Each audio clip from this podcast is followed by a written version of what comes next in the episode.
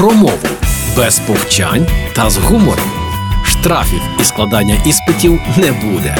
Програма Мовний патруль на Радіо Перше. Привіт! Мене звати Лілія Криницька, і вже саме час мовного патруля. Сьогодні запрошую вас продовжити знайомство з особливими українськими словами. Їх вживають рідко, а дарма. Цим перлинам нашої мови місце у живому спілкуванні, а не тільки у словниках чи класичній літературі. Тож слово окраєць ви певно чули. А цілушка так казала моя бабця Ярина, і завжди піднімала та цілувала хлібчик, який ненароком пускала з рук. Окраєць або ж цілушка, скипка відрізана від непочатого краю хлібини. Використовуйте ці красиві українські слова замість надокучливого росіянізму горбушка. Взірець це те саме, що приклад, зразок для наслідування, але звучить цікавіше. Клекотіти у прямому значенні йдеться про переривчастий звук птахів, а також про воду, яка нуртує. А от у переносному значенні це слово раджу вживати замість більш поширених шуміти про людей, наприклад, або вирувати, коли йдеться про пристрасті. Підтюбцем дрібними швидкими кроками. Ось так підтюбцем, сподіваюся, прошмигне і зима. А ви вже встигли насолодитися снігом? Бо я аж занадто, коли треба було розчищати весь двір нашої сільської садиби. Чвиря або ж негода, сльота. Ну супер актуальне слівце про осінь і весну. Наминати, тобто їсти з апетитом,